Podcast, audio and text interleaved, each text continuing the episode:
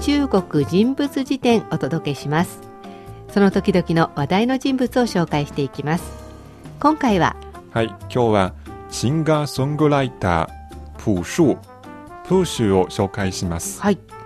このプーシュが今注目されているのはおよそ10年ぶりに新曲を発表しました。はいこの曲は映画の主題歌なんですよねそうですね、中国で有名な、えー若手作家、ハンハン、ハンハンの初監督の映画、後悔無期、コンティネントという映画の主題歌に選ばれています。はい、この映画自体も非常に話題になったヒット作ということでこれの主題歌を歌っているシンガーソングライターのプーシュも注目されているということですね。はい、ではこのプーシュどういう字を書くんですかえープーは素朴の僕、はい、シュは樹木の樹うんと書きます。はい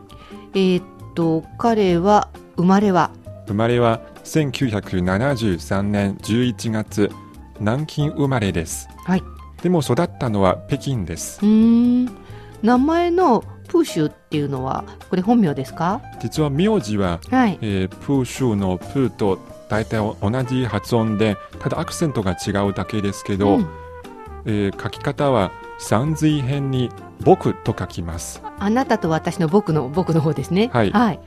ちょっとなんかあまり馴染みのない感じですね。そうですね、うんえー歌手デビューの時会社のアドバイスを受けて名前その名字を書きやすい、えー素朴の僕にしました、うん、確かにこの方がわかりやすいですもんね。はいさて彼の生い立ちを振り返っていきますが、南京生まれの北京育ちなんですね。はいはい、これは漁師の仕事の関係で北京に来たんでしょうか。そうですね、えー父も母も北京大学の教授、お、すごそはい、その時北京大学の敷地の中に住んでいました、う。うん、こちらはだいたい大学のまあ教授とか学生もそうですけど、敷地内の寮とか専門の宿舎に住んだりしますね。そううですね、ん、その家の近くの子供たちはみんな、えー大きくなったら科学者になりたいと言っていました、まあだいたいみんな北京大学の関係者の子供たちですもんね。はい、その子供たちは、えーまず北京大学附属小学校に入ってはい、そして北京大学附属中学校うん、附属高校 おそして北京大学に進んで、はい、えー大学卒業後留学に行く、まあ、というお決まりのコースでした、お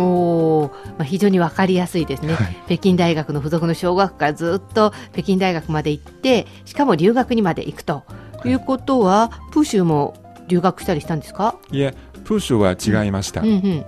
えーそえープーシュには6歳上の兄がいます、はい兄は音楽が大好きでうん、毎日友達と一緒にギターを弾いて歌ってばかりいましたなるほどじゃあお兄さん自体もさっきの定番のコースじゃなかったんですねはい、おうえープーシュが中学校の時兄は家出をしてお南の深センに行ってうん、路上ライブをしたこともありましたへえお兄さんもなかなかやりますね、 そんなお兄さんの影響うで、ん、プーシュも小さい時から音楽に非常に興味を持ちました。うんまあ、興味は持つと思うんですけどそれを仕事にするっていうのはなかなか難しいですよね、はいこのプーシュもお兄さんも。はい、そのお兄さんは何年か路上で歌う生活を過ごした後、えー北京の家に戻ってええ、ビジネスマンになりました。まあもともと両親が北京大学の教授ですからやればできるっていうかきっと仕事も勉強もできたんだと思うんですけどビジネスマンになったということはプーシュの方はどうだったんですかはい、プーシュはそのお兄さんの道を、まあ、受け継いだというか、はい、音楽にはまってしまいましうた。んお兄さんはハマった時期があったけどビジネスマンになったのにプーシュはそのままハマった きりはい、例えば、プーシュはい、例えばプーシュが中学校の時両親に対してうん、音楽は私の命よりも大事と言ったこともありました、すごいですね。はい、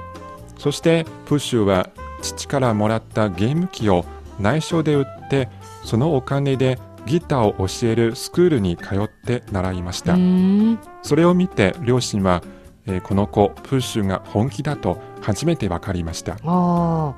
ーで、えー彼としてはずっと順調だったんでしょうか。そうでもなくて、うんプッシュは小さい時から静かで多感な性格でしたまあ、だからこそ音楽が好きだったんでしょうけそうどですね。えでも中学校の時クラス委員をやっていましたが、うん、ある日いたずらをして先生からクラス委員を辞めさせられましたおーどんないたずらか分かりませんけど結構厳しいですねそうですね、うんそれでプーシュは落ち込んで、うん、口数が少なくなってそして不眠症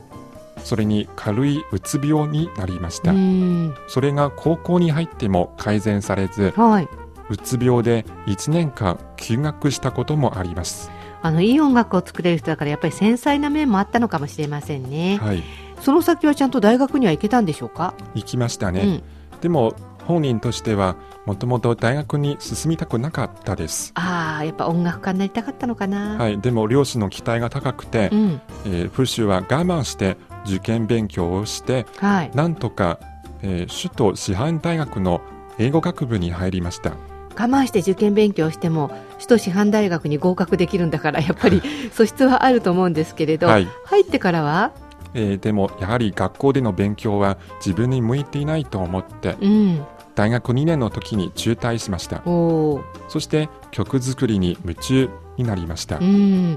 でもこれはまだ趣味の範囲ですよねはいどの辺からまあ仕事というかプロになるんですかそうですね、えー友達に勧められてレコード会社に自分の作った歌を送って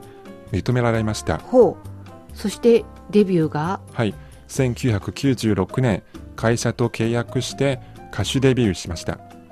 その後はどんな風になったんでしょうか、はい初アルバムは1999年「我去2000年 Go to 2000」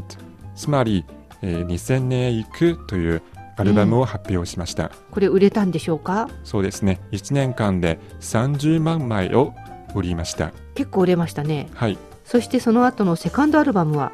4年後の2003年セカンドアルバム「生如夏花」「サマーフラワーズうん」をリリースしましたなるほどこのアルバムは、えー中国やアジアの音楽賞で最優秀アルバムとか最優秀シンガーソングライターなどを受賞しましたうん結構もうセカンドアルバムで非常に認められたという感じがありますが、えー結構トントン拍子に来てるように思うんですけどしばらく表に出てませんでしたねそうですねうんそういうふうに人気上昇中に突然あまり表に出なくなりました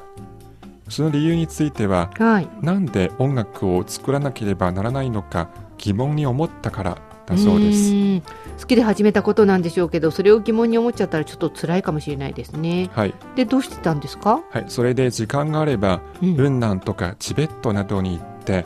音楽を聴くことも音楽の情報を得ることもせずうん、なるべく人と会わないようにしていました、なんだか隠居してるみたいな感じですそうねね外の世界から隔絶されるようにしていました、うん、それがどうして今回のようなあの新しい曲を発表することになったんでしょうか。はい、そんな生活が5年くらい続いてええ、 2009年のある日プッシュはさりげなくギターを弾いてみると今までなかったような楽しさを感じましたおー逆に離れていたからこそ新鮮で本当の楽しみが分かったのかもしれないですね。はい、そして以前よりリラックスできるようになったと言っています。そしてまた曲作りを再開するんですね。はい、曲作りを再開し、前より表に出るようになりました。うんえーっとさっきはセカンドアルバム2003年のセカンドアルバムまで紹介しましたけれどこの先は出てるんですか、えーまだ出てないですうね。んアルバムの発表はまだないんですけど、2012年に上海、そして去年2013年に北京で大型コンサートを開きました。まあ、徐々に活躍の場に戻ってきてるっていうところでしょうかねはい、今回の中国人物辞典はおよそ10年ぶりに新曲を発表しましたシンガーソングライターのプッシュをご紹介しました